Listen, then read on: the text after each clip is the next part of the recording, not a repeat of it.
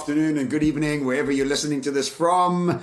It's really great for you to be joining us. Uh, yesterday was Youth Day in South Africa, so we moved our Wednesday slot to a Thursday slot. And uh, thank you so much for being here and joining us.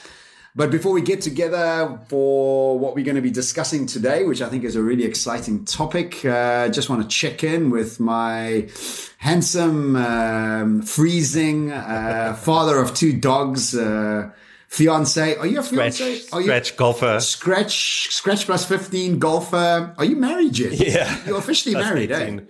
So your husband. Yeah, dude. Um, Yeah, yeah, yeah. Yeah. Yeah, yeah. Because the wedding, I remember the wedding, I was invited and then I, I got uninvited.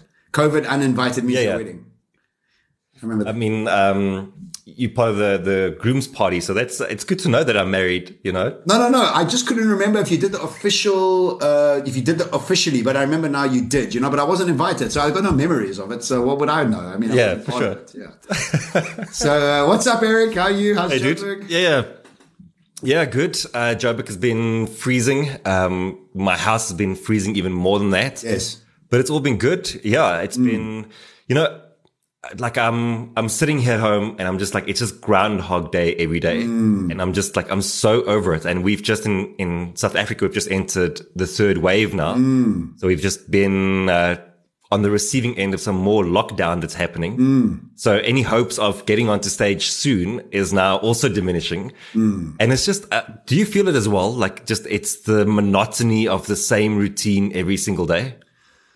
Look, you know, I, absolutely. You know, Groundhog Day. I keep telling everybody. Everybody's like, "How are you?" I'm like, "I'm good." It's just everything's the same. It's like I'm, I'm just going through the same Yeah. motion over and over and over. And look, it's a very privileged place to be because we're in a comfortable place to be repeating. We're not in an uncomfortable place. For sure. But um, yes, the Groundhog Day is there for sure. I've, I've kind of, res- I'm trying to resign myself to it. I think that's the thing is that you have to almost like accept it, not fight it. And and I think the the urge is to want to be upset by it and frustrated by it. But yes, I, I definitely go through my my own sort of angst about it. But look, the thing I did was start Ironman training. So it's almost like it's given me something else to focus on rather than just my career and like why we're not on stage yet or whatever the case may be. Yeah. But also, what else is happening, Eric, is that a lot of people are passing away. It's just, you know, we've had our good friend Alex uh, Granger, speaker, that was quite Yeah. literally five days ago put on Facebook, please keep me in your prayers. And then three, four days ago passed away. And I'm hearing of a lot of other people that, that are passing. And so this third wave, the mutation of the virus is obviously um, really got a very different power to it. And uh, so whoever you are, wherever you are out there, just be careful. I know in South Africa we have this variant, but I think this variant is, you know, it's all over the world. So depending on where you are, you could be affected by it. So be careful. I think we're not we're not quite out. Of this COVID 19 processes yet. And uh, it's unfortunate because even with the lockdowns, the restaurants are now closing earlier. And, you know, they were looking for trade and now there's no more trade there, you know. So I think it's also hurting Yeah. a lot of people financially. So yeah, it's it's a it's a trying time. You know, third time we're going into lockdown. It's quite a thing. It's quite a thing. Yeah, and you know, I think you you spot on in that it's a. I was saying to Dan the other night as well. You know, we like when we moved into a deeper lockdown now. It doesn't affect me at all, to be hmm. honest. Like it's my day is going to be exactly the same, hmm. but then there's so many other people that are deeply affected by it. Hmm. And uh, I mean, this is a this is the the challenge of everything that we've been through is that you know some people have actually done phenomenally well over the past few months and the past year or so. Um, I've listened to many people say like how it's been like the best time for them in terms of personal growth and their business growing. But then on the flip side, we've had like you say, like it's just been like it's been horrible logging onto social media and seeing so mm. many deaths being reported all the time. Mm, mm. Yeah, it's a trying time. It really is, and and uh, For sure. it's this transition from the old world to the new world, and we still have to see a lot of implosion happen and a lot of different things take shape, you know, before us really get going with the new world. So I even think globally, even though America is fully out of it and they're doing everything without masks and stuff, I still think there's other things to come um, to to to realign us for the new world, you know. But anyway, that's a waiting game, and let's see how it goes. And uh, uh, so, tell me what's been happening work wise, and uh, what have you been up to in the last week? Yeah, it's been good. I've been working a lot on a new webinar that I'm putting together and um, been like really in, sort of engulfing myself into adaptability and learning for teams. Um, thinking of, of a, a new and interesting way that I'm bringing Think Week to the table Mm. back, but not in the same format. Um, so that's been like top of mind for me. Um, and then obviously working with learning experiences for, for various organizations. Uh, what's been happening on your side?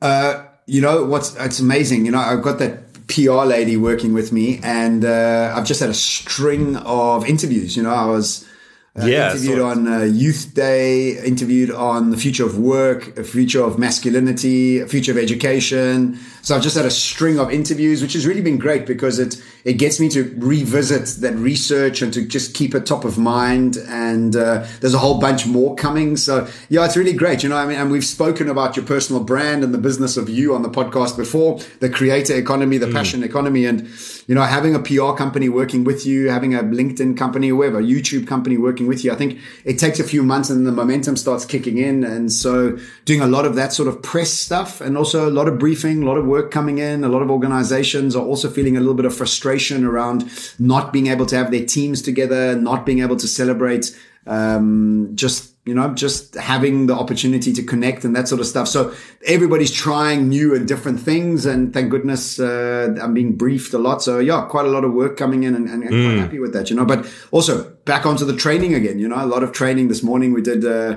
45Ks. We're doing 45Ks over the next five days before the solstice. It's called the solstice challenge. So it's flipping freezing here in Cape Town. The sun only comes up at quarter to eight and we out there from six to quarter to eight. So by the time we get home, Wow. the sun's coming up. So yeah, it's uh, it's it's it's uh, yeah, it's winter and we're training Tell me- What happened to your inner ear thing? Did they come back with any results? No, they want me to do more tests, so I still have Okay. to go back and, and check that out. So for the moment, just swimming in the pool. Okay. No ocean swimming for me. All right. But let's get stuck into today's session. I think it's a Yeah. really exciting session. It's all about learning. It's all about developing. And it's so funny, you know, you know, Eric and I speak off uh, air about what we're going to talk about. And when he told me he wanted to speak about this topic, I, I was just like really enthused by it because um, I'm speaking at Suit and Sneakers next week. And one of the things I want to talk about is uh, developing a beginner's mindset and uh, being okay at sucking at something new uh, for a while. And that's a really tough thing to do. You know, with my Ironman training, that's exactly what I did. You know, I was an absolute beginner and I'm still in the bottom 20% of the athletes who train there. But, you know, that's just what it is. That's where I am and that's how I'm growing. Mm. So really interested about the topic. Uh, so take us away, Eric. Yeah, listen, I, I think just to echo what you're saying, beginner's mindset is so difficult to latch onto, especially if you feel like you've already made it in some ways. Yes. Because it means you have to let go of that ego mm. and some of your like past success, which is a very, very difficult thing to do. Mm. But so what I wanted to talk about today is um, the enemies of learning. Mm.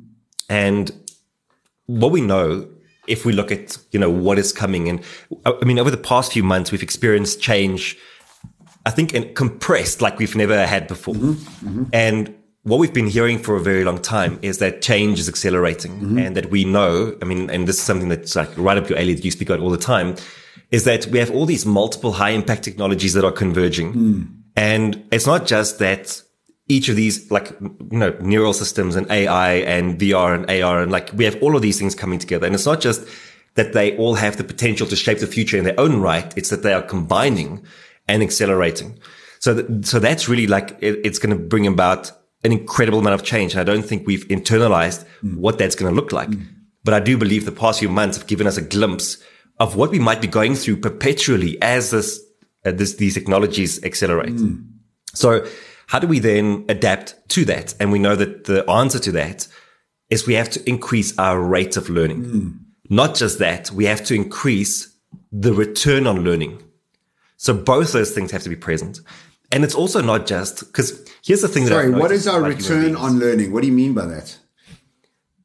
I mean, the amount of time that you put into learning Okay. should be effective enough that when you leave, that you are that you've actually learned something. Okay. because so a, a poor return on learning for me is that you spend all day listening to podcasts and you get to the end of the day and you've actually learned nothing. Okay. Okay. Got it. A good return on learning is you spend 20 minutes, you've gotten, you've applied that and you've actually had results in your business because of it. I make notes, you know, I repeat, I, I, I go back, I make hmm. notes. Yeah, yeah. So that's that's a good return on learning. I like that. Okay. That's it. Yeah. So, but, but not only that, it's also about what we are doing today. It's also about the fact that we are making decisions today that's going to ultimately influence where we go in the future and what we're going to be and who we're going to be. Mm. And how do we make decisions? We make it based on our past experience and we make it based on knowledge that we gain. Okay. So if you aren't learning new things, then you are constantly making new decisions with outdated mental models. Well said. So, so, and the reason why I think that's important is if I go back to my physio days, it didn't matter how many times I told people, if you continue with these bad habits, it'll end up with you having a hip replacement yeah. or a knee replacement or a heart attack. It's almost like when, when we talk about the future and the change that's coming, it's not scary enough. Like it's not, it's not pressing enough to make changes to go like, oh, you know what? You're right. I need to start learning more, more effectively. Mm. But when I tell you, you know, it's actually affecting business performance today because you are not making proper decisions. Therefore, your business isn't leading to where it could go. Mm-hmm. That, that feels a bit more like pressing, yes. right? So, but for, but for both of those reasons, I think it's really important that we get learning right and that we get learning right inside of our teams as well. Mm. So four enemies of learning that I want to quickly take you through. The first one I've spoken about quite a bit, and this was um, what really gave rise to Think Week, which is thinking in glances. Mm. So thinking in glances really is, it's kind of what everything centers around. It's the fact that we live in a state of information overload that we wake up in the morning, we have Twitter, Facebook, Instagram, LinkedIn serving us content all day, hundreds and hundreds of posts. And we just can't internalize it all. And so what we do is we swipe through it. We read a headline. We skim through a few like topics. We read a post and we feel like we've learned something but we've just glanced at the information. Yeah. We haven't integrated it into the way that we think and behave. Right. But the biggest problem there is that you think learning has happened, but it hasn't happened. Yes. That's the, like, there's the illusion of learning. Yeah. But it hasn't happened. Yeah. And so what happens is like, well, I think I've prepared for the future. You haven't. Mm. I think I've updated my mental models. You haven't. Mm. I think I'm a bit smarter than what I was yesterday. Mm. You aren't. Mm but there's the illusion of it, right? Mm. So thinking in glances is where everything starts. That's like, that's, uh, learning enemy number one, right. really, because that then gives rise to all the others. So you have thinking in glances. By the way, any questions, any comments that you want to? Yeah, yeah, yeah. On? Um, one of the things I wanted to say was uh, Joe Dispenza speaks about the fact that when you react to the world like you used to six months ago, you haven't grown. Mm. And it's the same thing as that when you when, when when that one person perturbs you or that person you still haven't forgot forgiven or you still haven't tried that new strategy at work uh, this is when you see that learning is to happen in glances and and mm. I always find that you know when I think of somebody that I don't like and uh, and I still don't like them I'm like whoa that's a, that's a sign that I haven't grown and that that's a mm. way to hold yourself accountable for your internal emotional state that you carry um, and that always then says to me, do I need to forgive somebody? Do I need to apply a different model here? When a client's being iffy with me, am I reacting in a calmer, more elegant way rather than being, rea- than being triggered? So yeah, that's, mm. uh, that's a good way to, to hold yourself accountable. Yeah. I love that. So if, if there's a trigger, if there's something that's triggering to you and you realize that it triggers you still six months, eight yeah, months down the line, then realize that you haven't grown. You're actually the same person you were yeah. a year ago. So I love that. Yeah. So if, and if you take this back, right back to our, our parents, let's say you don't like your dad. Let's say your dad irritates you and like, he still irritates you. You're like, okay, well, you're still a five year old kid. like that's all, that's all that means. Yeah. You know, you haven't grown past it. So yeah, okay. That, that's what I wanted to mm. say. All right. I love that. Mm. So this, the second enemy of learning then is that we have to constantly battle with the vast amount of mediocre content that's out there. Mm. So we know that input equals output, mm-hmm. right? And that if you want better, better outputs, mm you need to have better inputs. Mm-hmm. Like this is like, like 101, right? Like if you're a bodybuilder getting onto stage, mm then eating McDonald's no. and never going to the gym, just stop. input is never going to get you. Firstly, don't be a bodybuilder, get on stage. Let's just start there. But yes, of course, I get the rest yeah. of it.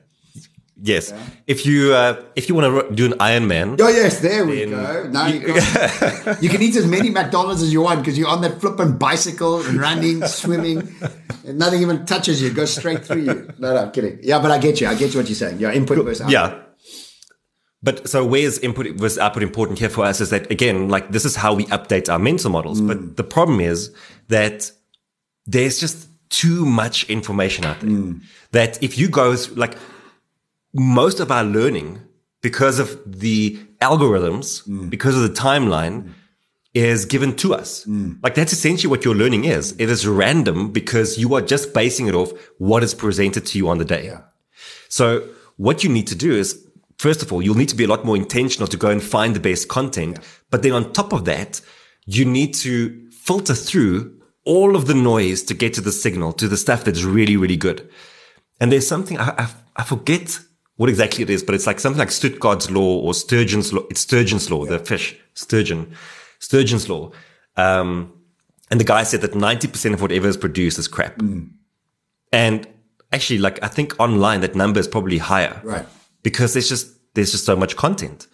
So that's the second enemy of learning is that you have to find the space to find the good stuff to create the input that's going to give you a much better output. Well, for me, the way I do, and again, very good because you doom. We all doom scrolling, right? Like it's so. There's there's there's times that I want to doom scroll because I want to be brain dead, and there's other times that I want to be uplifting and information coming in. So what I've done is I've hooked my uh, sort of thought leadership insights into people. So Scott Galloway, Dr. Joe Dispenza, um, are two that just come on top of mine. Is that if any time they put something out, I'm listening because I've Yeah. built trust with them. They've helped me already. And if I start feeling like they're repeating themselves or they're saying the same things over and over and I'm bored of it, then I'll find a new teacher. And so for me, it's not, it's about identifying the people and then the people guide me. And I think that's a, that's a nice way. Hmm. That's the way I do it. So I don't know. I don't know. What do you do to, for that? Yeah, I- I'm totally with you on that. And I think on top of that, what it also says is find the curators. Yes. Like that's becoming a bigger and bigger thing. Hmm. Like where I get a lot of my information from is that I subscribe to newsletters hmm. that curate content around a specific topic for me. And I know that they, they sift through a thousand articles to present me with five. What do you, what do you, what do you, what brands do you use? What platforms do you use? Oh no, dude, I won't be able to like name that off the top of my head. Like Um, Morning Brew. Yeah, there's so many of them. Okay, okay. Yeah, Morning Brew is a good example. Yeah. Um, but I'm actually not subscribed to that anymore. I used to be. Yeah, yeah, me too. I used But it, yeah, there, there's like some, there's some very specific ones around leadership and around the future of work and all those kind of things Okay. that they curate that for me. Yeah. I don't have to go and do that. So find the curators in your space. All right. So number three is it's like a it's a newish term that I recently coined, I guess, um, called learning asymmetry. Okay. And what I realized is that when we look at a team, there's always learning asymmetry present. Because what happens is that if you have a team of 10, you might have three people who are like really engrossed in self development and professional development. Hmm. And they are always busy, like, you know, reading Scott Galloway and like tapping into Morning hmm. Brew. Then you have three other people who really want to do that, but they're actually just thinking in glances. Hmm. So like they feel like they're updating their models, but they aren't. And then you have three other people or four other people Do nothing. who really want to learn, but they do nothing because there's just no time. Like, what is the number one enemy for, for teams is like, we don't have the time to go and do things because we are always busy with the work. Mm. And, and that'll get to the fourth point. So what happens is that there's a learning asymmetry that occurs in your team. Mm. And this is a massive problem because ultimately what happens is that the team doesn't have a shared understanding of mental models that could drive them forward. Right. So when, here's what I've noticed, for example. So let's use anti-fragility. Like when I do a coaching session with a client and we talk about anti-fragility and this is a totally new concept to them. Initially, you have to explain to them what this is about. And then they go, ah, then you go, well, how does this uh, uh, apply to your life and what you do? And then they get to contextualize it for themselves. Now, when they leave the session, they have a new mental model of how they filter decisions that they make, the way they show up in the world. But the power is the next time they come back into the session, we have a shared understanding of what anti-fragility is. And I can say to them, how are you being anti-fragile this week? Yeah. And all of a sudden, like this is a, a new world because language opens up a new world for us. So the same thing in a team.